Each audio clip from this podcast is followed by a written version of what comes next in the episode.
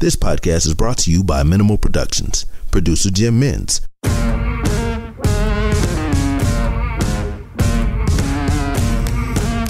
Bail is refused. You're out of order! If it pleases the court. To adopt this affirmation, please say the words, I do. I do. Nothing further from this witness. Given the serious nature of this offence, this case is dismissed.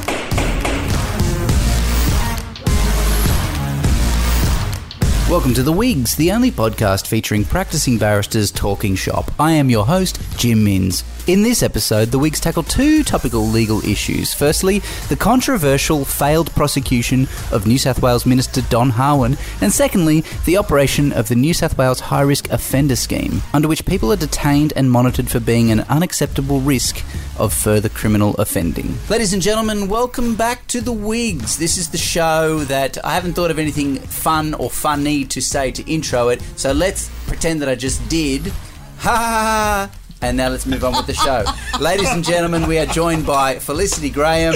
Thank you for joining us today. It's great to have you. G'day, Jim. The best, Emmanuel Kerkyasharian. Hello, welcome. I feel like there's a loss of effort in that intro. No, well, I'll work on it next time. I swear to God. It is also one of your best. Well, thank you. Well, that's I'll take that. We're all still laughing. Mate, I'm not nominated for the best civil libertarian for nothing, all right? So, and Mr. Stephen Lawrence, thank you. Hey, Jim, good to be here. Good to have you here. Yeah. In person, in the flesh. It's a civil liability award. Is that right? Isn't it? Yeah, that was isn't the award. Isn't that my joke? No, we are nominated for those. Okay, a bit of background for those of you who are not familiar. The Wigs, the show, is nominated for the Civil Liabilities Award, the Civil Liberties Award, Journalism Award. We're journalists now. Mm. By the time this comes out, we would have lost. Yes, so commiserations to everyone. And we can't believe that Kate McClymont won. Yeah, well, good on her. Congratulations, Kate. Is she a civil libertarian, strictly? I just posed that question. It can be edited out. Were you on any topics for today? Okay, ladies and gentlemen, we are starting The Wigs tonight with a very sensitive topic. Maybe. I haven't really read the brief, I'm sorry. But I do know that Emmanuel Kerkyasharian is taking... Is that right? No. Weren't you listening when we were interviewing Andrew Bowe about the importance of reading your brief? I was, and can I just add that... Can I preface that interview took place momentarily before this actual recording, so hence... No, it was weeks ago. Oh, you know, it was, yeah. So the audience doesn't know. Yeah. Now we're professional. We are. Mr. Emmanuel Kerkyasharian. No, me. And I'm talking about Don Harwin. Mr. Stephen Lawrence. Harwin affair. Please take it away. Okay, well, I'm talking about the Don Harwin affair. Yes, of course. And that is a recent scandal in New South Wales politics that raises a real question about whether we had a political prosecution of a Minister of the Crown. So the background to it is that during the height of the COVID-19 public health restrictions in New South Wales, back in April, a scandal broke where it was alleged that a government minister, Mr. Don Harwin, who was then and is again the Arts Minister, and I think Aboriginal Affairs maybe also, had breached the public health order that was in place at the time, which restricted us to being in our homes, basically, unless we had a reasonable excuse to leave. The factual circumstance was that the minister owned or still owns a unit in inner Sydney and also had a house that he owned at Pearl Beach up on the Central Coast, a very nice part of the Central Coast, I think. On the 8th of April this year, Sydney media published a story alleging, and it was true, that Don Harwin was staying at his place in Pearl Beach. There'd been a couple of media controversies internationally. I remember I think it was a minister in the Scottish government who resigned because they had been found not to have been abiding by the public health orders. Mm-hmm. And I think there might have been a senior medical person as well in the UK. So there's a bit of media attention around this issue of whether elected leaders were complying with the public health orders that all the rest of us had to comply with. Yeah. So the Telegraph. What was the order? Like, you couldn't travel to the regions if you lived in the city. You couldn't leave your residence without a reasonable excuse. Oh, that's right. Yeah. And then the public health order, in a kind of curious way, stated that having a holiday in regional New South Wales is not a reasonable excuse. Right. And I think that might have been something added at the request of the National Party and was probably unnecessary because the other aspects of the order already would have prohibited a holiday, essentially. But Mr. Harwin did own the property, you have said that. He owned the property, and the public health order in question made it very clear that a reasonable excuse would include moving between more than one residence that the person has. Yep. So if you had more than one residence, you could move between those. Yep. It's very clear in the public health order. Yep. So on the 8th of April, The Telegraph published a story which included a picture of Don Harwin and another male person who apparently was staying at his Pearl Beach house at the time, and basically made the very clear suggestion that he was in breach of the public health order because he was at Pearl Beach and not at his unit in inner Sydney. Shortly after that story was published, on the morning of the 9th of April, Mick Fuller, the Commissioner of Police, was doing media, and he said that he would ask for an explanation from the Minister through the Police Minister, and indicated that if the explanation didn't stack up, he would certainly issue a fine against the Minister. And he was ultimately fined, and the fine and then the charge that was laid in court after Don Harwin elected to have the matter dealt with in court, which is the right that anyone has who's issued with a fine in New South Wales, alleged that he had breached the public health order by failing to reside at his primary place of residence between the 1st of April and the 8th of April. So who added the word primary place of residence? Well, that was, as I understand it, the allegation that the police made, and it's completely unclear, and I'll come to it in a moment, how that is a sustainable allegation of a breach of the public health order, because the public health order spells out certain reasonable excuses, and one of them is to move between places of residence if you have more than one. There's no primary in there. No, that's right. No. Yeah. So he was immediately stood down from Cabinet. So a very significant matter for him personally in terms of his salary, I suppose, his position in the community, but also significant for the community in the sense that you have a minister doing their job in government, he's elected by the people, and all of a sudden, because of this allegation, he's forced to stand down. So a very significant matter. As I've said, he then chose to contest the matter in court, which people have the right to do under the Fines Act and other pieces of legislation. The matter was prosecuted by the DPP upon the election to deal with it in court, and that's because even though it was obviously a minor matter, just a fine that carried $1,000, an allegation of a breach of the Public Health Act that is not, in all the circumstances, that serious. Although upon electing, then the maximum penalty of 6 months in New South Wales applies, so it does actually become a jailable offence. It's not DPP serious. No, I mean, it's normally not the sort of matter that the police would appear and prosecute in. But there's a specialist unit in the DPP, which I think is called Group 6, is it? I think it's changed its name now. Has it? Okay. Yeah, it was known as Group 6, who prosecute politically sensitive matters, corruption matters, matters involving serving police. So they took carriage of the matter and they almost immediately dropped the charge.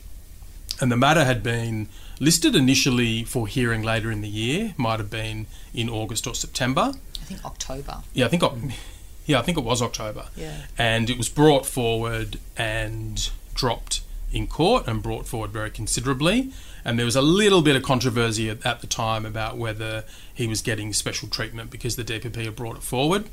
I've got to say that wasn't really a theory that was all that attractive to me, because I think the DPP would normally take into account that someone's work is being affected in this dire way. If they've formed the view that a matter is going to be withdrawn or dropped, if they've looked at it and formed that view, it doesn't seem that unusual to bring it forward and drop it. But I could be wrong. Is that your experience? It seems... It's not my experience. If they've formed that view. I think it's entirely appropriate if they formed the view that they're going to withdraw a matter, that they don't just wait until the court is listed in 6 months' time or something to do that. Whether or not that is what commonly happens, that's another matter, but I think that's entirely appropriate. I mean, I think commonly you're right, Manny, they wouldn't look at it. Yeah. Right, and it would just sit in the system. But if something happens, irrespective of the status of the person, that forces them to look at it, then I don't think it's unusual once they've formed that view that they would then drop it sooner rather than later. I think that's right. And it's probably a good thing for the taxpayers of New South Wales, because if this is and was a malicious prosecution, then the sooner it's brought to an end, probably the better, if he decides to seek compensation. And I'm not sure if he will or not. So anyway, the charge was dropped by the DPP, and they put out a statement saying this in terms of their reasons for it. They said the applicable public health order in its terms did not restrict a person to a single place of residence.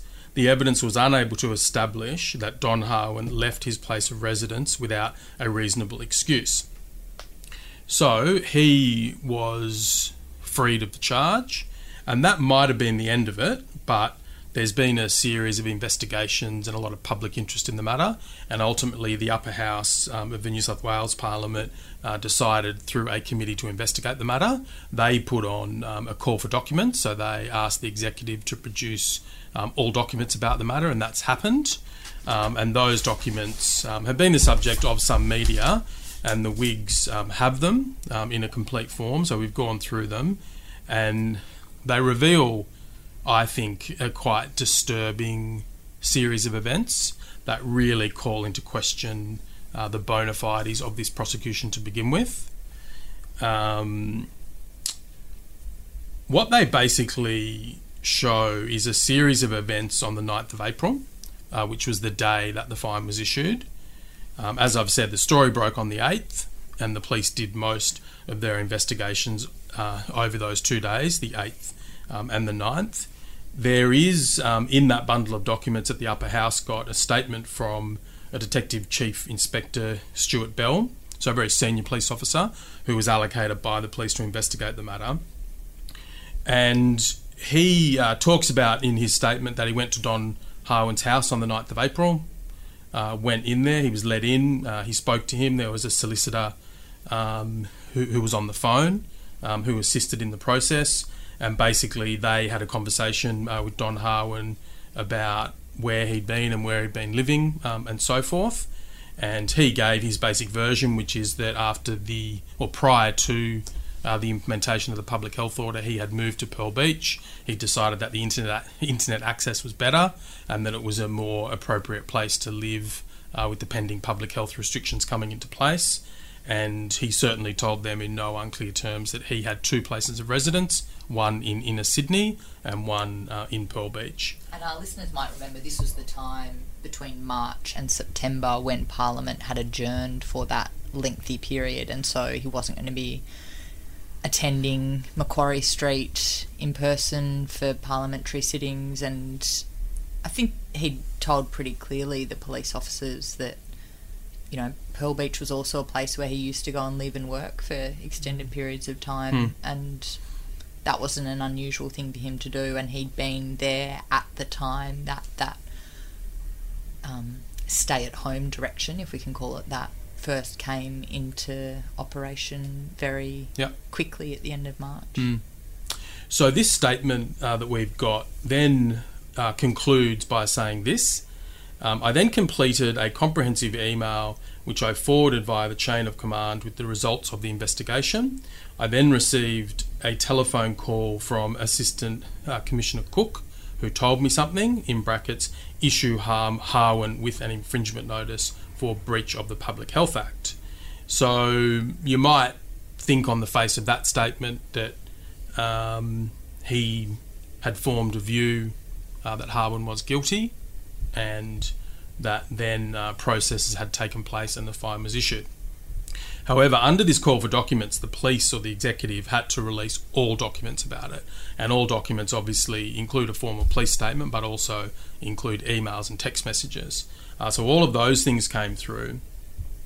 And what they basically show of interest is that on the 9th of April... Is this the email from Stuart Bell briefing Assistant Commissioner Stacey Maloney? Yeah. Yeah, so, and the Assistant Commissioner Cook? Yeah. Yeah, so the key part, I think, Steve, is where he sets out everything that Harwin had told him, and then at the end he says it could be construed that Harwin had a reasonable excuse why he was at the Pearl Beach premises. One of the listed excuses, while it is ambiguous, is moving between different places of residences, although it's hard to see how that's ambiguous.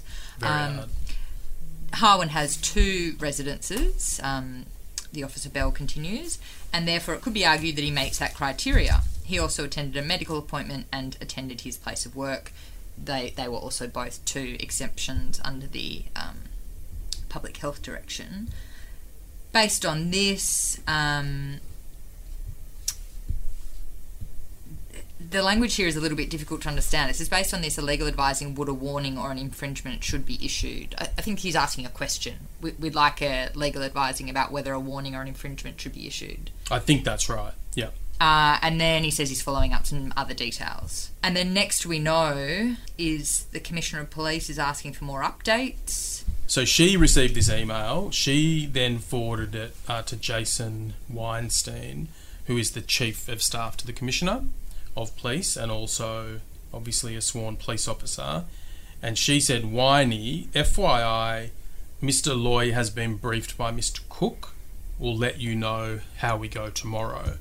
So the clear suggestion from all of those communications is that legal advice is needed and the investigation will continue on the 10th of April. The Chief of Staff of the Commissioner then responds, and I should say that email from Stacey Maloney was sent at 6:35pm. The Chief of Staff, Jason Weinstein, then responds at 6:37pm, so just a couple of minutes later, saying, Stace, the COP, i.e. Commissioner of Police, is asking for an update. I need more than that, please. And then... something obviously happens offline. There's obviously been a telephone conversation. Yep. Because then at 7:04pm, so about half an hour later, the Chief of Staff to the Commissioner of Police writes to Stacey Maloney and says, Stacey, can you get... Bell to do an event ASAP. Now, in police language, an event is an entry on the COPS system. COPS there is the actual acronym. It's Computerised Operational Policing System. It's the primary piece of software that the police use to keep track of ordinary matters and investigations. That in this circumstance signifies an intention to lay a charge or to issue a fine. So in the matter of sort of half an hour to an hour, it's gone from the investigating officer thinking that he probably hasn't committed an offence in circumstances where it's clear that he hadn't on any reasonable reading of the order, an intention to continue the investigation the next day and an indication that it's necessary to get legal advice, to the Chief of Staff to the Commissioner of Police sending an email asking Bell basically... to charge him or fine him, to start that process. And then Stacey Maloney replies a relatively short time later, all over it. So that raises a whole lot of troubling questions. I mean, firstly, a Minister of the Crown has been prosecuted for no good reason. That seems quite clear. The Commissioner of Police, when first asked about it on the media, said that he would be speaking to the Police Minister and putting questions basically through the Police Minister to Harwin. So there's a public indication from the Commissioner of Police that the Minister for Police is involved in this. And also, why is that the suggested way by the Police Commissioner? Like, if you're investigating a crime or an alleged crime, you send a police officer and of sufficient rank, given this is a Minister of the Crown, to go and speak to them. That's fine. Fine. Why... would the Police Commissioner engage the Minister of Police at all? And who is he to ask for an explanation through a minister? I mean, who's in control of the state? Yeah, it's very, very odd. Another interesting aspect of it in terms of this proposal to get legal advice that had been raised is that the New South Wales Police have given conflicting statements about the relevance of legal advice to these charging processes or fining processes. So a spokesperson recently said that the New South Wales Police had a policy of urging all officers to, quote, seek legal advice in relation to the interpretation of public health orders prior to issuing an infringement notice. Yet Mick Fuller said quite recently, after things were raised in the media, that he didn't seek legal advice in relation to Harwin's matter because, quote, we hadn't sought legal advice for other matters. There's clearly an intention coming out of these emails prior to the Commissioner's Office getting involved to seek legal advice. It was obviously needed because the decision they made was wrong-headed and legally wrong. Yet Mick Fuller has prevented all of that happening, it would seem, or his office, and seems to have issued a direction. No other interpretation on the evidence, I think, is that obvious. And Mick Fuller, as I understand it, has not addressed these questions, seems to have issued a directive that the minister be fined. Now, that raises a question about whether this was a political prosecution, and anyone who knows a bit about New South Wales state politics would appreciate that Don Harwin is a leading factional operator in the moderate faction, which the Premier is part of, and David Elliott, who's the police minister, is a factional heavyweight in the centre-right, I think it's called, faction. So this is all part of the context that raises really concerning sort of inferences and possible conclusions about why this happened. Do you have anything there from David Elliott, the police minister, in his response, or did he give a press conference? Was he ever asked anything regarding the matter? He seems to have been pretty successful in staying out of a lot of the public commentary on it. Oh, but he is the police minister, I'm not mistaken. Interesting. Yeah. Commissioner Fuller certainly seems to own the case to a certain degree, in the sense that he's made public comments calling it my decision to proceed with a penalty infringement notice, and he's talked about how he stands by my decision to have that infringement notice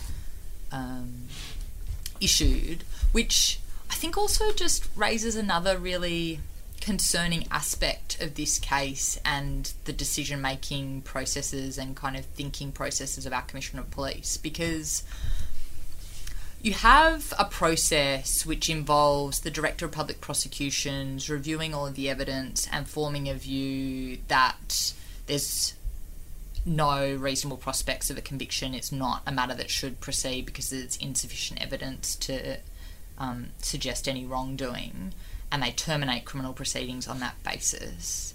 And then you have the Commissioner of Police, who is the boss of all police officers who have the discretionary capacity to charge people with a whole range of different criminal offences every single day in this state, saying that he stands by the decision. Mm.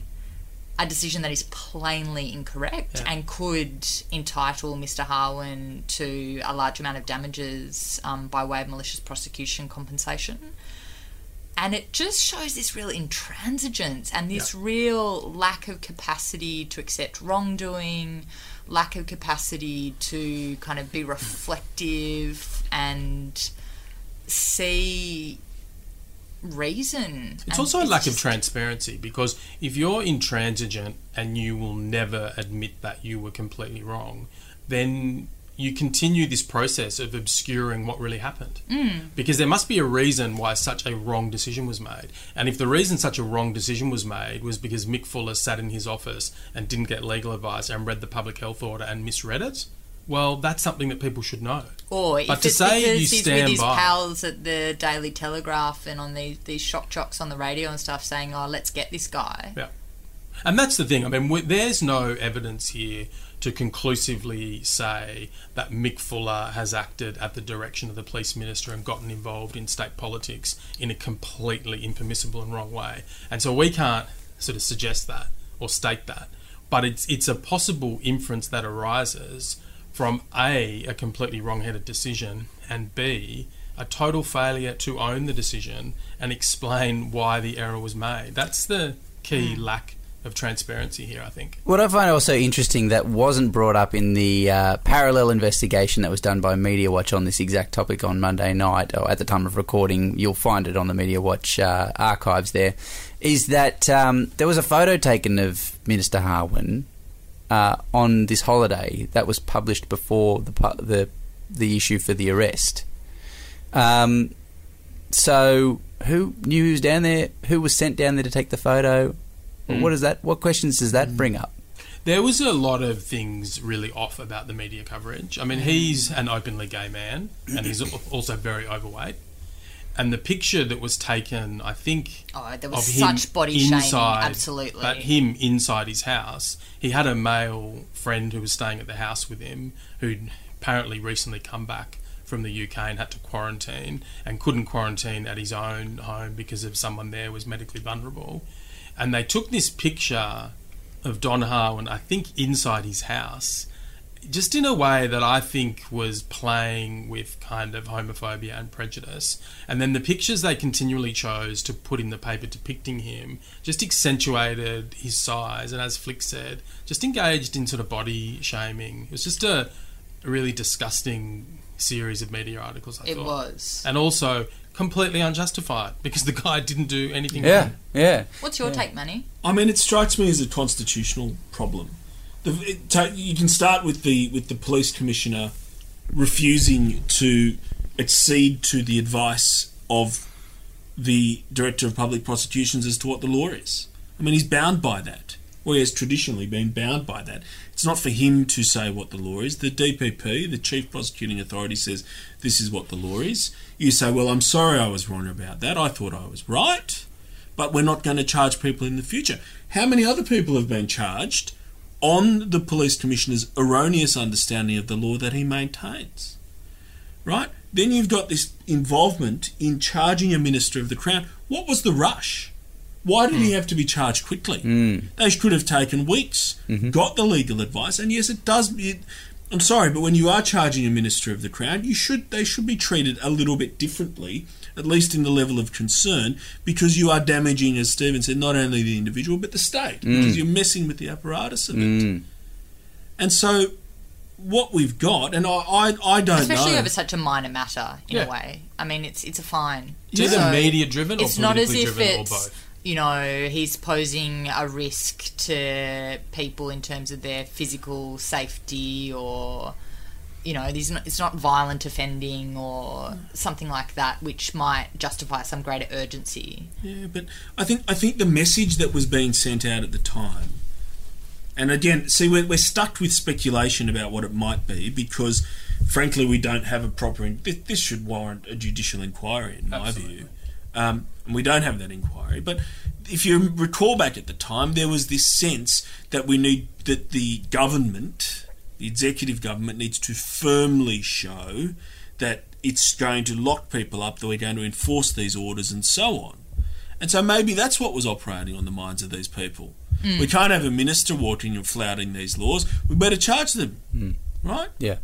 Doesn't matter that he's innocent. The public messaging requires us to charge him, notwithstanding the fact he's innocent. Now, if that's the case, that's firstly disgusting, but at least they can admit that. Yeah. There's no transparency. No. Another really concerning aspect of the matter, which feeds into this theory that it's driven by media sort of imperatives, is that on the evening of the 9th of April, when the fine was issued, the media, in particular 2GB, I think it was reporting that he had been fined prior to him being fined. So, and, you know, these are very senior police officers we're talking about here. We're talking about senior inspectors, assistant commissioners, chief of staff to the commissioner. We're talking about basically the top handful of police officers in this state. Absolutely. Someone in that small circle, you would assume, has either passed that information directly to the media, thought that it's more important that the media knows before Harwin knows, or they've given it to someone else who has. And it's interesting, in the call for documents, in the material that came, there's text messages between two senior police officers where they're joking about the possibility that Bell has already leaked it to the media. I'm not assuming that Bell did, and Bell's not in that conversation, but even at that point, there's a consciousness about media imperatives. And if very senior police officers, or even junior police officers, are making decisions because of the priorities of the media and the priorities of perception, then it's going to impact in a deleterious way on the proper and lawful execution of their duties, potentially. It's worth reading out the text messages. Lots of media out the front of his place is one of them. That is the one of the messages, and the response is "Belly tipped them off?" Lol.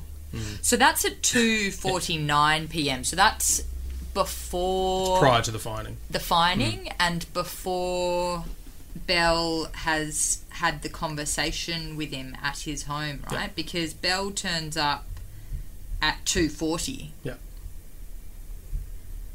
That's interesting. You know, this is a broader issue in the conduct of law enforcement investigations in Australia generally. And it just seems now to basically be a regular occurrence that when a big raid or bust happens, that you have journalists there that are clearly part of the investigation beforehand. In a sense. Are they tipped off about highly sensitive matters of law enforcement? There was one recently in Wellington where there was a big series of raids on drug houses, so and 60 outrageous. Minutes 60 Minutes were there actually entering the curtilage of the property of the person, and as the person's being dragged out, they're screaming questions at the person. Yeah. It was either 60 Minutes or A Current Affair. They were at the briefing before the kind of covert operation and everything. It was extraordinary. I think there was one in Rockdale recently as well. Yeah, Shaket Musselman. There you go. Indeed. But if you pay attention... That was a joint AFP ASIO operation. And 60 Minutes. If you pay attention to the videos that you see on Facebook or even on TV, often they have the little New South Wales Police logo on them because they're taken... by police officers. And they're given out. In what, in my view, are in acts of contempt. Because once you've charged someone, court processes have started. Yeah, sure. But they do it regularly. In fact, I had some evidence kicked out because they'd done that. But that's just what they do. I mean, it's obviously important that the community knows the work of police, right, as a sort of general proposition. But there is no need for them to be getting this close. And when they're getting this close, it's... a perversion of the proper imperatives of policing, in my view. And all of these illegitimate factors come in. It becomes about people's careers, it becomes about grandstanding, it becomes about pleasing political masters. And, you know, interestingly, Mick Fuller seems to have a pattern where it's always the right-wing media that he seems to bless with these sort of scoops. Like in your case, Flicky, it was Sky News who got the scoop that the New South Wales Police will be opposed in the Black Lives Matter protest case. And Ben prior Forden. To police actually making their proper statutory decision about considering the representations of the organisers. And 2GB seems to be the recipient often of it. And that, you know, when it's the right-wing media more often than not that seem to be getting privileged, again, that issue of the politicisation of policing arises.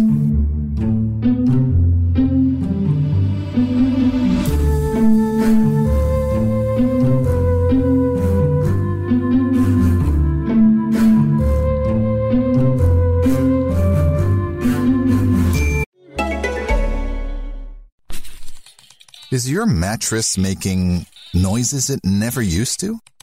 Or is it sagging, causing you to... Then it's time to get a new one.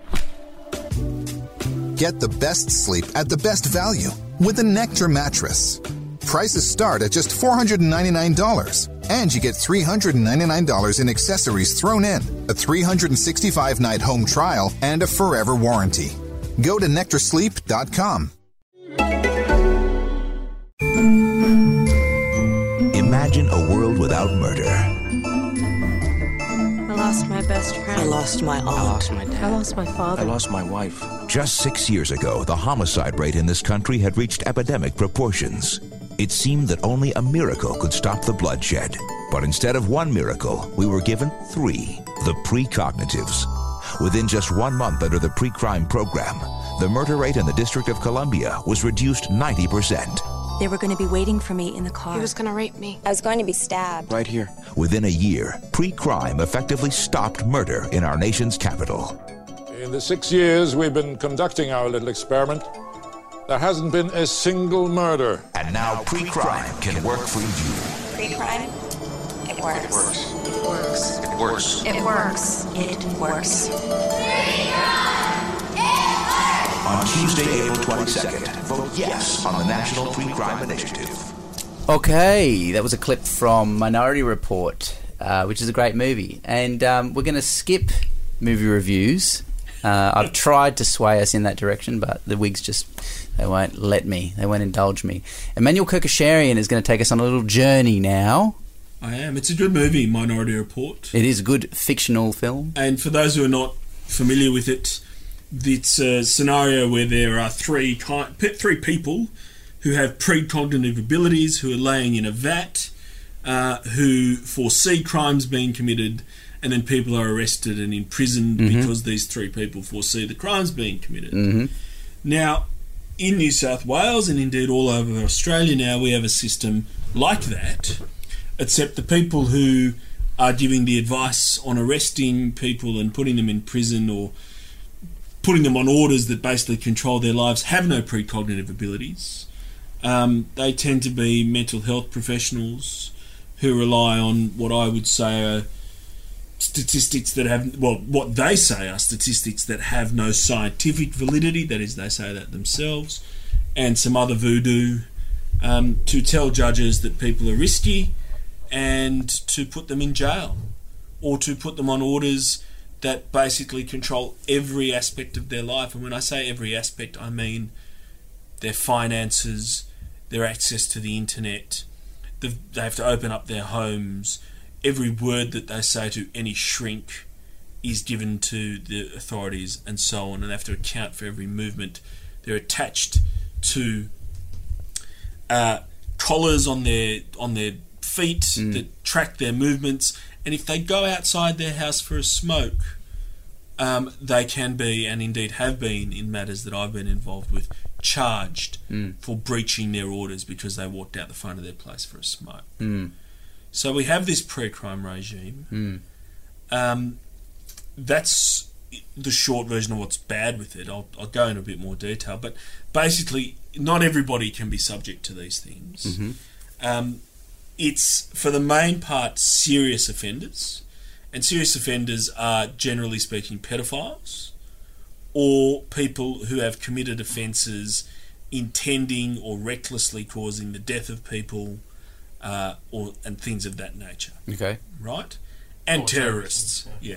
Or grievous bodily harm or wounding. Or grievous bodily harm or wounding. Serious violence. Serious violence. So, if you've gone to jail for those things, and you're in jail, or you're on an order, that is, say you're out on parole or something, you're liable to be picked up by one of these orders. Upon release? Prior to release. And then on your release, you move into one of these orders. Okay. Right? In relation to terrorists, there are certain circumstances where you can not be in prison and then be picked up by one of these orders. Okay. So, to give you an idea, and so you might think, for example, that this is a reasonable proposition, that there are people who come out of jail who are so risky that we might lock them up. Maybe that's right. In principle, I don't agree with it because there is no way you can know if a person is going to commit an offence, and in that circumstance, you may find yourself locking someone up for the rest of their life because these orders can be renewed for the rest of their life, despite the fact they were never going to commit an offence. So it's like an indictment on the rehabilitative nature of prison. Well, it's pretty much an acceptance that prison doesn't rehabilitate. Doesn't rehabilitate in many circumstances. Okay.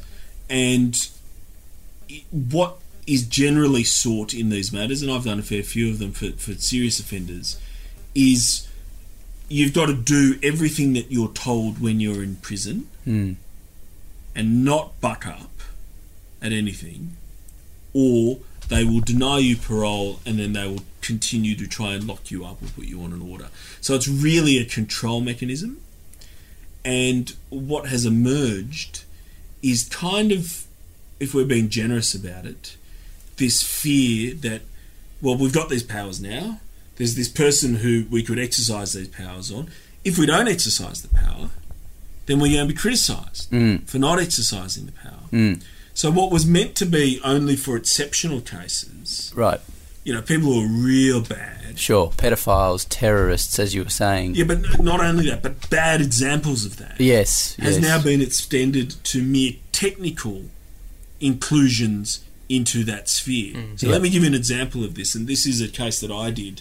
Hugh Rimmington, who was in court while we were doing it and wrote an excellent article in The Monthly, in which he dubbed this bloke the Aquarian terrorist, and I urge you to read that. But it's a case called the State of New South Wales and Dixon.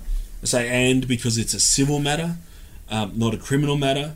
The civil standards apply in these matters. In fact, in practice, less than the civil standards apply. 2020 New South Wales Supreme Court 100.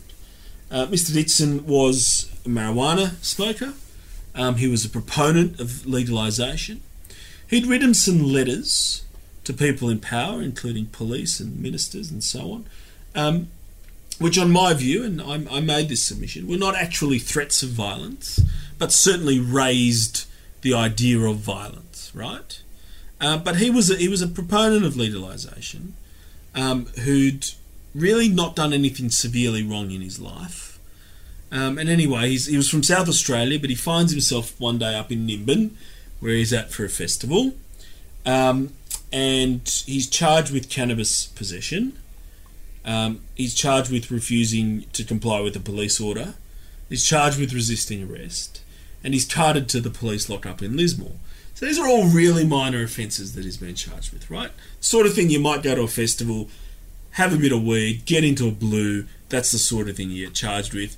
Maybe you deserve to do time, maybe you don't. Depends on the circumstances, and then you go on with your life. What happens to him is he's locked up in Lismore, and sometime past midnight, right, he's released. He doesn't want to be released at this point, right? Why have they've arrested him?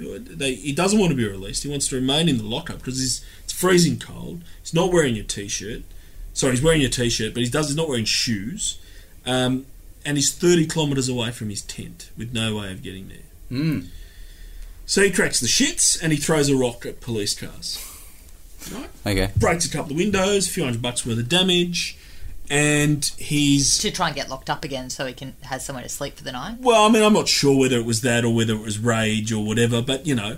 Anyway, as he's being arrested, he said to the cop or something like this, that you guys are the ones who started the war, right?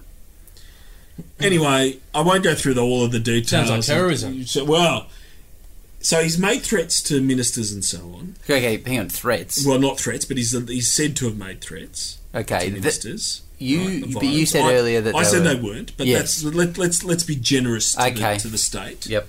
And then when he's in custody... It's said that he said, and he denies this, and I believe him for what it's worth, it's said that he said, I'm a political activist and a member of the Marijuana Party. I want to set fire to each police station in the state and country and teach the state and country a lesson and hit them where it hurts financially. I would like to blow up Parliament House. This causes laughter where he's saying it, which is a mandatory communication session that's been run in a jail. Because nobody thinks that this guy could blow up every police station. He's certainly never done anything remotely like that before. But you can't say bomb in an airport. Well, anyway, those words, he denies saying them. He said we should fight back against Parliament. Right. Anyway, on the back of that, they get an interim terrorist high-risk offender order against him. Right? Yep. It's a guy who's never done any serious violence, wouldn't know how to make a bomb. Justice Irace ordered an interim terrorist order against him that fundamentally controlled his life upon his release. Right? Every aspect of it such that the state would not permit him to go to his own father's funeral during the time this interim order was in existence. Wow. Right? So we turn up at the final hearing, and by this stage the brief has come to me.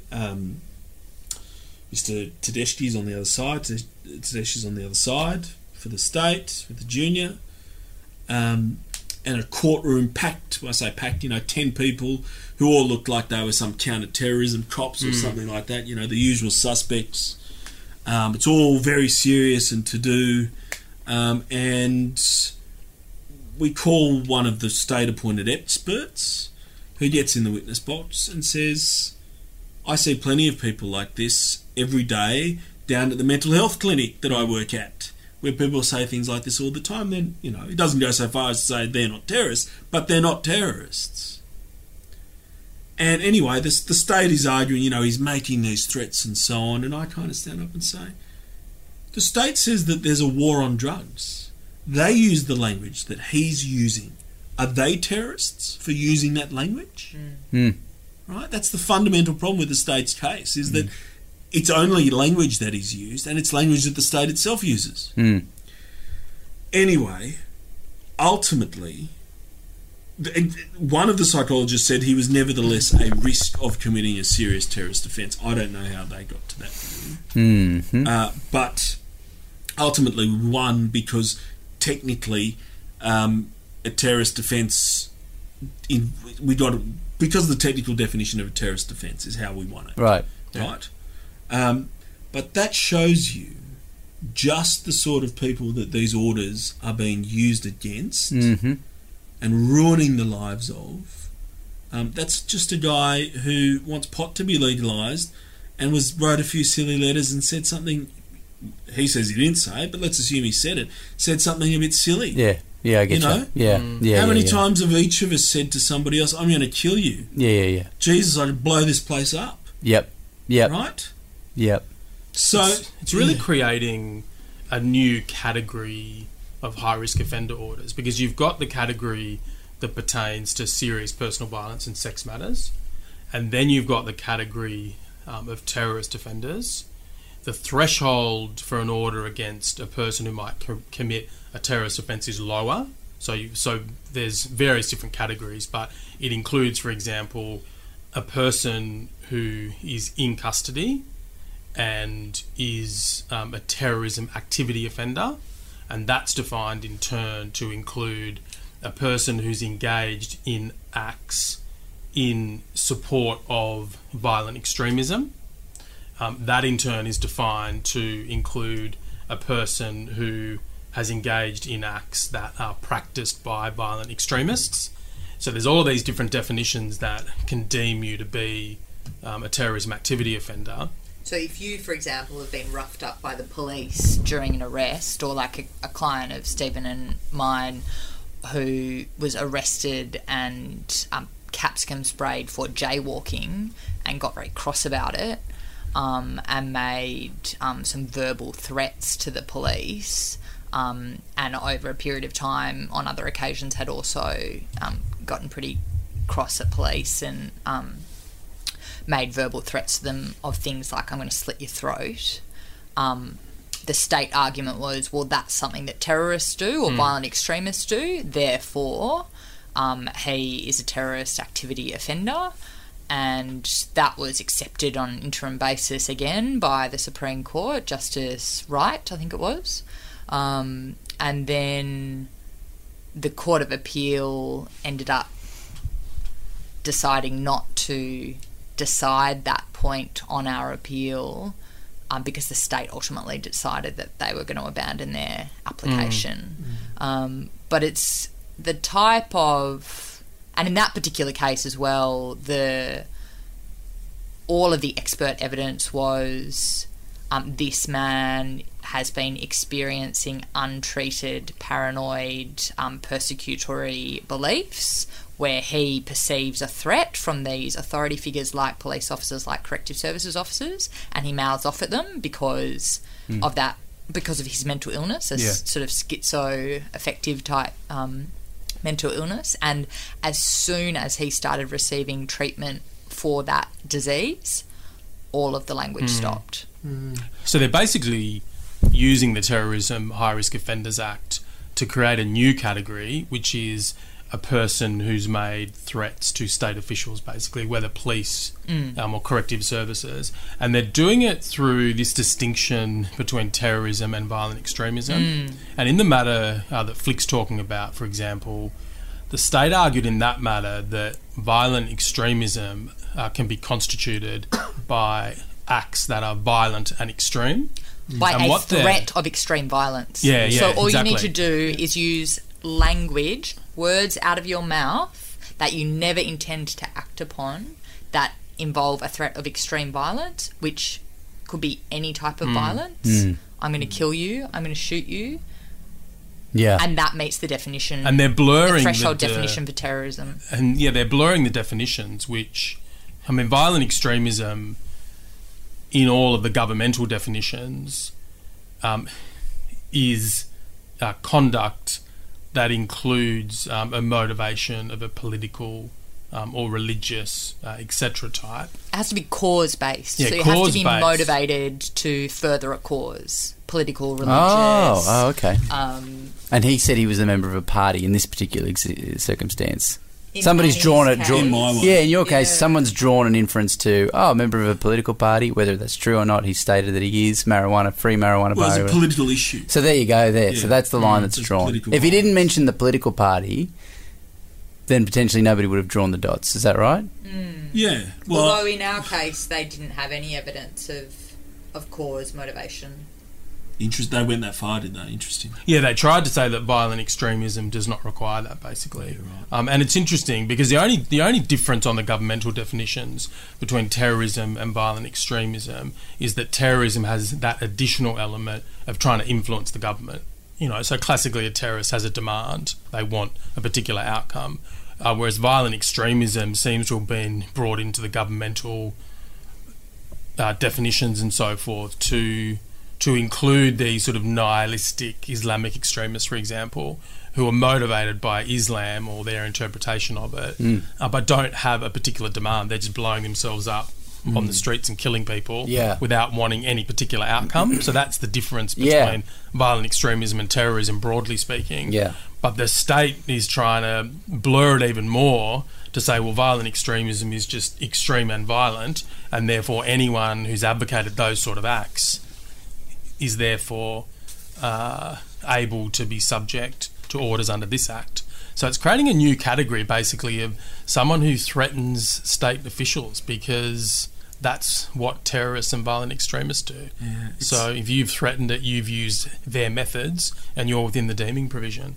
And we all know how classically the trifecta turns into a threat to a police officer who's a state official. Mm. Like, it's just going to capture increasingly people who are marginalised already and targeted by police in a way that is completely disproportionate to their conduct, but through an escalation, usually through escalation by police, end up using language that's threatening.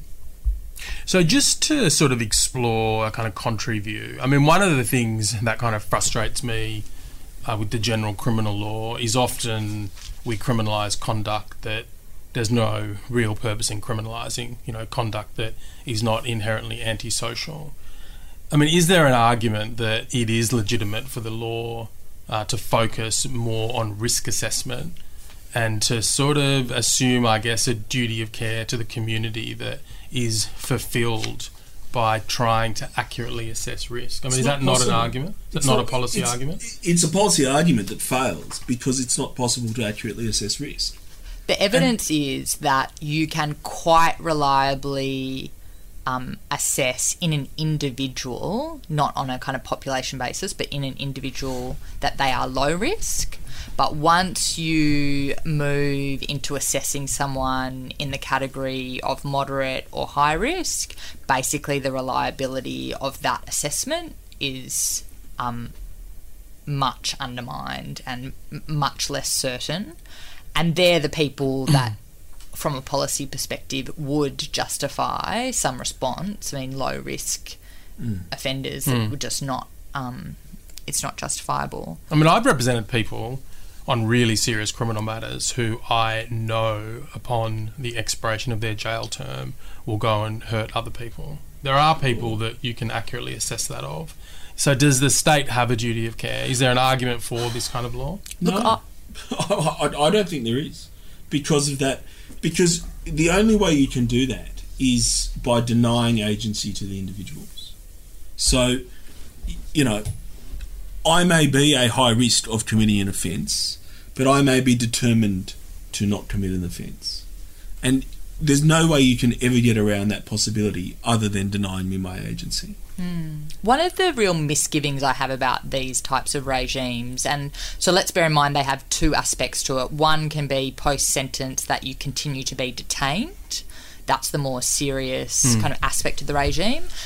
The other aspect of these types of regimes is that once you finish your sentence, you continue to be surveilled under this extremely onerous supervision regime, which might involve having 60 different conditions on your liberty, where you can live, who you can live with or not live with, your every single movement having to be monitored and pre-approved on a daily basis. You can't walk around the block without approval, etc., etc. One of the real misgivings I have with that idea, Steve, that there's some duty to the community to do this risk analysis for the purpose of then having this protective regime, is that we're not good enough at not making this so-called protective regime counterproductive so as to justify it. So you see this in the types of breaches that occur. So breaches like, for example, someone is approved to go to the supermarket on a particular day. They walk into the car park of the supermarket, they're breached. Someone is approved to go to the beach with their mother that day. They go and buy a lotto ticket in the news agency on the way to the beach, they're breached. Someone who is not engaging in any kind of behaviour that is directed to the risk that was initially assessed in terms of, say, a risk of sexual violence or something, they, you know, deviate from their curfew, or they go to a train station outside of their approved movements, or, you know, use the internet or whatever the conduct might be, bearing in mind none of that type of conduct would ordinarily be criminal, so it's all conduct that would ordinarily be entirely lawful. Yeah. And so they get breached. You can lapse in judgment, you forget, it's such an extended period of time. There's any question of situation. There've been a few cases that have recognised the potential for the counterproductive impact of these supervision orders in particular. So there was a case earlier this year where Justice Hamill in the Supreme Court dealt with a very rare application where the state actually applied to revoke one of their supervision orders. This was a case where a person who had committed some very serious sex offences when they were a teenager were then sentenced to a period of incarceration with what had been intended by the sentencing judge to be a lengthy parole period to allow them to adjust to community living and get supervision and support in the community before their sentence ended. They were never released to parole and then faced this application for an extended supervision order, which was imposed for a period of 5 years. But it ended up lasting almost 12 years because they kept getting breached for what the Supreme Court described as minor technical breaches that were not related to their risk of reoffending. They committed no other offences of a like kind or showed any kind of risk-type behaviour. And the reason it lasted for almost 12 years was because every time they get breached, they get arrested, they get locked up by the local court inevitably. Over 90% of people get locked up for it. And it presses pause on the length of the order. Right. So a 5-year order isn't really a 5-year order. Yeah. It's effectively could be an indefinite order. Yes. So long as you have a supervising officer who just continues to breach you for behaviour that is not really directed to the risk for which you're on the order. Right. And then your housing is disrupted. Your life is disrupted, your access to mental health professionals is disrupted, and so your rehabilitation goes backwards. Yes, yeah. And the other reason why I think we're just not good enough at kind of executing these orders to justify this policy decision, because it doesn't actually make communities safer, because it can make communities less safe, is when you look at the incarceration. So you were talking about, Jim, at the beginning, you know, does the prison project kind of bear out in terms of making a rehabilitative effect? Yeah. And I was looking at another judgment where they were reflecting on these kind of risk assessments that were done of this prisoner throughout the time that they were in custody, and a risk assessment was done. They'd committed quite a serious, violent offence in custody of injuring a prison guard during one of their periods in custody, but at the beginning of their, or relatively early on in their incarceration, they were assessed as being not high enough to warrant admission into the Violent Offenders Treatment Program. And then by the end of their sentence, they were assessed as high risk, and the Supreme Court said, in other words, while serving a sentence of imprisonment, the offender's risk of violence has increased. Which is unsurprising. Yeah. But it's worth noting, you know, in terms of our ability to assess the risk, the science is that they can't do it scientifically. Mm-hmm. They use these statistics that don't relate to Australian offenders for the most part. They use this psychological process, which is really just a checklist. Very crude. You know, has this person committed an offence of this kind on multiple occasions? Yes. Well, that makes them a higher risk. Right. It doesn't take into account that they might have committed 10 offences in 10 days whilst they were on a drug bender and never done anything before or after. That's just taken into account as, well, they've committed 10 offences. Right? Yeah. So it's things like that. It's this crude analysis. And then all of this is bundled up together and put in front of a Supreme Court justice, and maybe one or two witnesses are called, no more than that. Submissions are all done in writing before the hearing. The bulk of the evidence is stuff that would not ordinarily get in to your average civil trial, let alone a criminal trial that's determining someone's incarceration, because of special provisions that are made to just effectively permit the state to tender the opinion of everybody who's ever looked at the person in custody. It's quite oppressive how they tender evidence in those matters too. Oh, it is. They make no effort to reduce it to some sort of a fact sheet. It's just a deluge of sometimes thousands of pages. Police, cops events, and, you know, mental health records, and they're very. I find them very difficult to appear in sometimes, those matters. Absolutely, and so and then legal aid gives you 2 days worth of funding to defend against these. So you do about a week's work for nothing, and you turn up, and the test that has to be applied by the justice presiding is this person an unacceptable risk of committing a serious violence offence or terrorist offence, as the case may be. What the hell does an unacceptable risk mean? I can tell you that the statute says an unacceptable risk does not mean that it's more likely than not that they will commit another offence, so that the court need not be satisfied that on the balance of probabilities they are going to commit another offence. Right? Yeah. It can be a low risk, it can be a low likelihood of committing a further offence. Especially if the further offence is quite a serious one. Yeah. Right? Like in the terrorism context. Yeah, but that's also used to say that you might commit murder, and that's a very serious matter. And so basically, if you're someone who looks kind of risky, it's very difficult for a justice to say, look, I'm not going to make this order. And so in the vast majority of cases, except where it's patently obvious that it ought not be made, they do make them. And it was so bad. I mean, the test is so bad that the Queensland rendition of this was taken up to the High Court in a case called Farden and the Attorney General of Queensland in 2004, 223 CLR Commonwealth Law Reports 575. And the High Court said it was fine. So they took it up on a sort of cable-like argument that the court really isn't making a decision when it's thinking about this sort of stuff. That's putting it on a really low level. But that helps me. But really, and the High Court said, no, this is something that's known to the law. The family law courts, great bastions of legal theory that they are, apply this test. And so we're there's mental health legislation. Mental health legislation. But really, who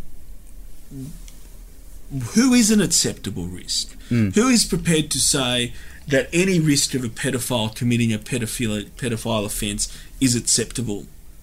Nobody's prepared to say that.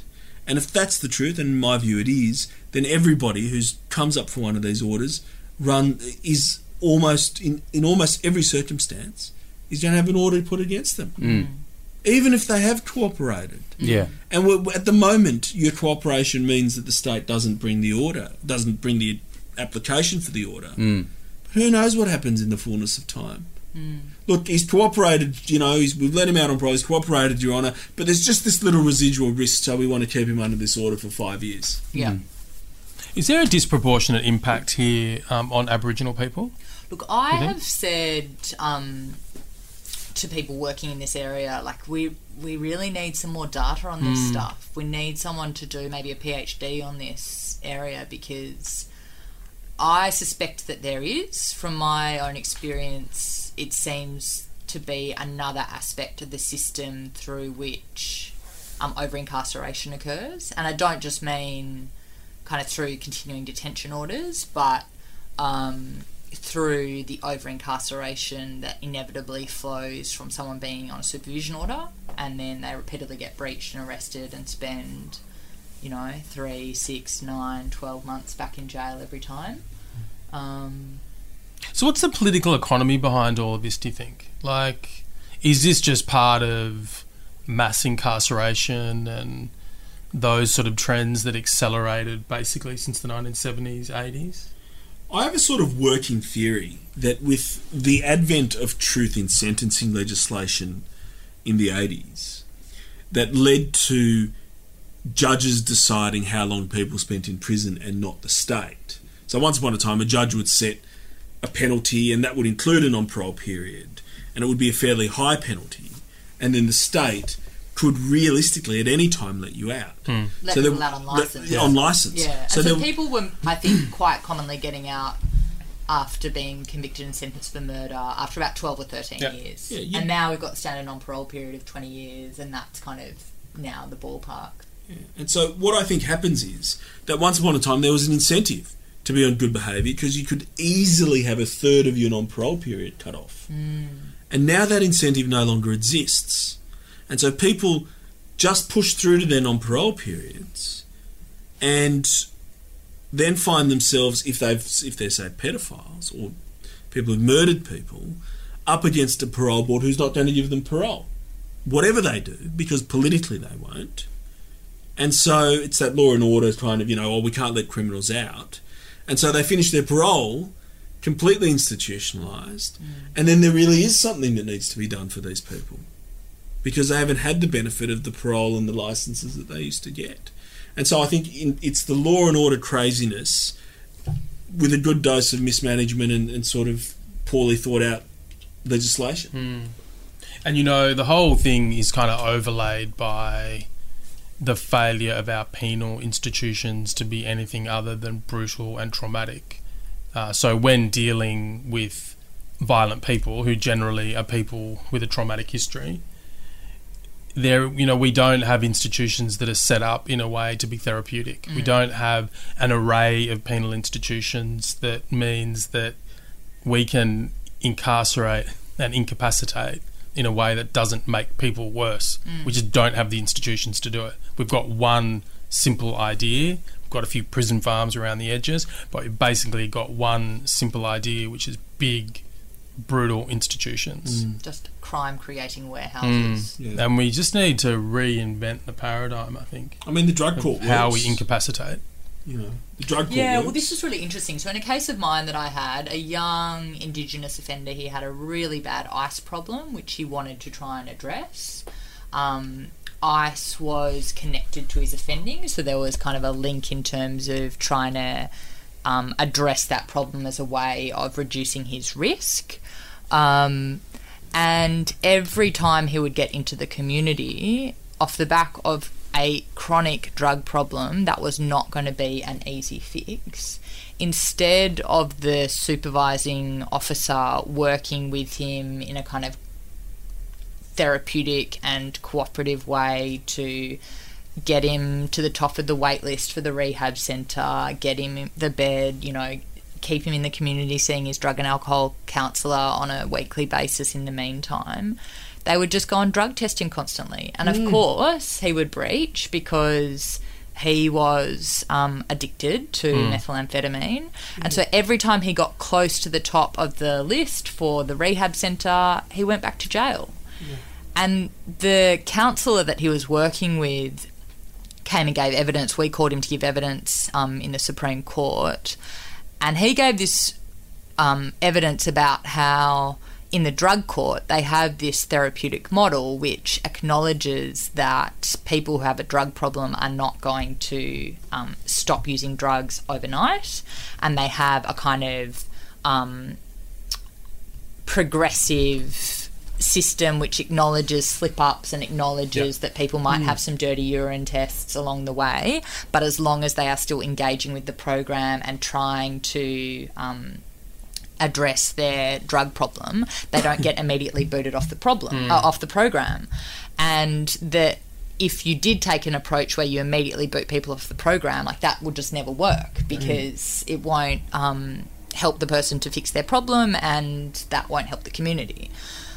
But this high risk offender model, which, you know, is a, by its purpose, the paramount kind of object of the act is protection of the community. It doesn't give effect to that paramount purpose or object because it doesn't actually allow the process of rehabilitation to take place because it's so punitive, just immediately breaching people before they have a chance to actually engage and, you know, get housing that's stable and all of the things that need to be in place to be able to ward off the triggers or the vulnerabilities that lead to offending. So it's not going anywhere, this scheme, right? I mean, how can it be sort of usefully modified, do you think? It's not going to be repealed. I think there's no doubt about that. No, and I don't... I mean, the most useful thing would be to remove the paramount consideration as the safety of the community. And I don't think that will happen. Or reframe that. I mean, I think there's been some good work in sentencing to understand that protection of the community doesn't just mean the displacement of effect of keeping people in jail, and that protection of the community can actually be facilitated through the rehabilitation of an offender and spending time on that and resources on that. I think that it has to come through much, at least on one aspect, much more work being done on how to appropriately supervise people on these regimes, and for much more discretion to be involved before any kind of breach action is taken, and sensible decisions to be made about not breaching people for conduct that, whilst might technically breach the order, is just not at all concerned with their risk profile. You know, like stepping into the supermarket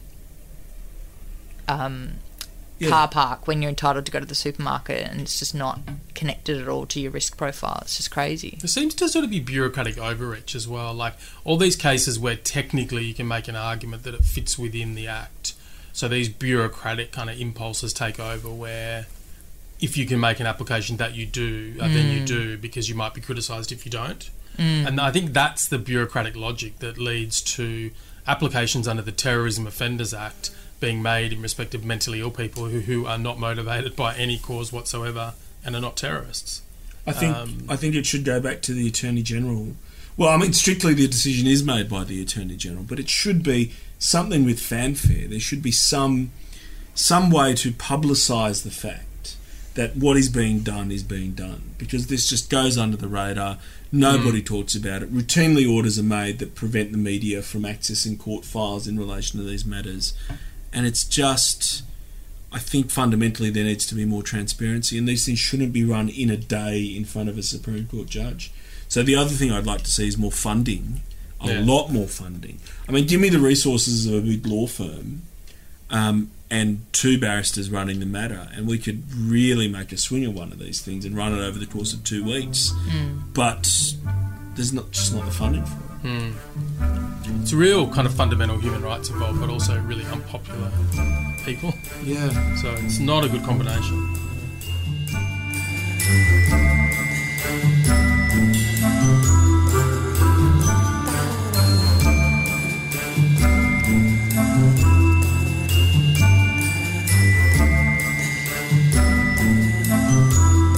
Welcome back to The Wigs, ladies and gentlemen of the jury. It's great to have your ears. We imagine all your ears when we sit down and have our discussions. Just a sea of ears. So many ears. Fun things, anyone? On that note, fun things. Let's go. We'll start with Mr. Stephen Lawrence. I never go first. No, I think the Deputy Mayor of Dubbo should go first, I think. Well, speaking of Dubbo... Mm. One of the beneficial side effects of the pandemic with overseas travel being banned is that I've had a flood of visitors to Dubbo. Mm. So we had family last weekend. We had friends a couple of weekends before that. We've got friends... For the first time ever? For the first time ever. My friends who don't live in Dubbo are actually coming to visit me in Dubbo. What are you doing this weekend? Yeah, because Dubbo's got the zoo and Dubbo's got all sorts of things, and people can't travel. They can't even travel interstate to a certain degree, so they can't travel overseas. So they're all visiting Dubbo. The bow, Dub Vegas, as we like to call it. Felicity Graham. Well, on that note, that's my fun thing. I'm going to Dubbo next week. Hey. I'm going to hang out with the Deputy Mayor of Dubbo. Hey. Well, I'll probably go and hang out with Damien, actually, in Cordes more. Yeah. Gosh, why not? Yeah. Mm-hmm. That's awesome, Dubbo. Have you ever been to Dubbo before? And she used to live in Dubbo. Yeah. Of course she did. I did. Twice. I read the article. I remember. I love Dubbo. The I love Dubbo. But I have an I love Dubbo mug and an I love Dubbo. Yeah, that campaign was a long time ago now. Yeah. 10 to 15. Hang on, that was an actual campaign. That was it was. We should bring that, make it like a Wigs thing. I love Wigs. I love the Wigs. Wigs like Wigs Heart Dubbo or something like that. Great idea. Fucking, I'm full of them. Mate, Dubbo loves the Wigs. There's been quite a lot of stories in the Dubbo media about our various successes. Yeah. Well, I don't think Jim's very happy about the most recent media in the Dubbo... Jim, I think you mean Chris. They mean Chris, man. That's what I'm talking about. the producer of the Wigs. Hasn't really reflected in our listener stats, though, has it, for Dubbo? You know how we sort of get LGA stats? Mm. Yeah. Interesting. Yeah. No, they got better things to do, mate. The zoo's in town. It's true. Emmanuel Kerkyasharian. One of my best friends is getting married. One of my closest friends who I've been friends with, you know, since time immemorial is getting married. And so... Yeah. Him and another friend of mine are doing the traditional thing that we do, and the three of us are going away together for eloping. Bucks night. Bucks night. All right. It's a Bucks night, but not the not a traditional Bucks night, and not even a non-traditional Dubbo? Bucks night. Probably should go to Dubbo. Why not? Plenty of room. Yeah. So I'm really looking forward to that. Cool. And so there's this film called The Hangover, and they wake up with a... Yes. You can't go to Thailand at the moment. No, but you can go to the zoo at Dubbo. Dub Vegas. There you go. Exactly right. We can. We'll invite Mike Tyson. Yeah, exactly. Well, wasn't there a tiger? Yeah, there was a tiger. And the zoo is friggin' there. Oh, good stuff. Jim, have you got a fun thing? I'm going to be reading Andrew... Was that my last episode's fun thing? Last one, mate. You do better. You've just finished your exams. So celebrate. Okay, exams go. They went... I fucking smashed them. So I'm sure by the time we released this, my failures would have been released. But what I did was I plugged the guitar in from the last episode. Well, mate, what are you going to do? There's some people out there in listener land who don't like it. Children listen to this. And I apologise. And adults who don't like it either. And I would... Mainly the adults who don't like it, I think. Well, what are you going to do? Find another host. And I put the amps up to 11 and I just fucking... There we go again. Busted. Just wow. It was so great, yeah. Cool. The windows are still rattling. And when I left the house, it was fantastic. So I'm looking forward to returning to that. I have 2 months of that. The kids love me. It's fantastic. So thank you very much, ladies and gentlemen, and the Wigs themselves for two fantastic episodes smashed out tonight, but the audience isn't supposed to know that. We love you. We appreciate your support. Great work. Keep up the fight, and don't give up the fight. We'll see you next episode. Cheers, mate. Thanks, Jim.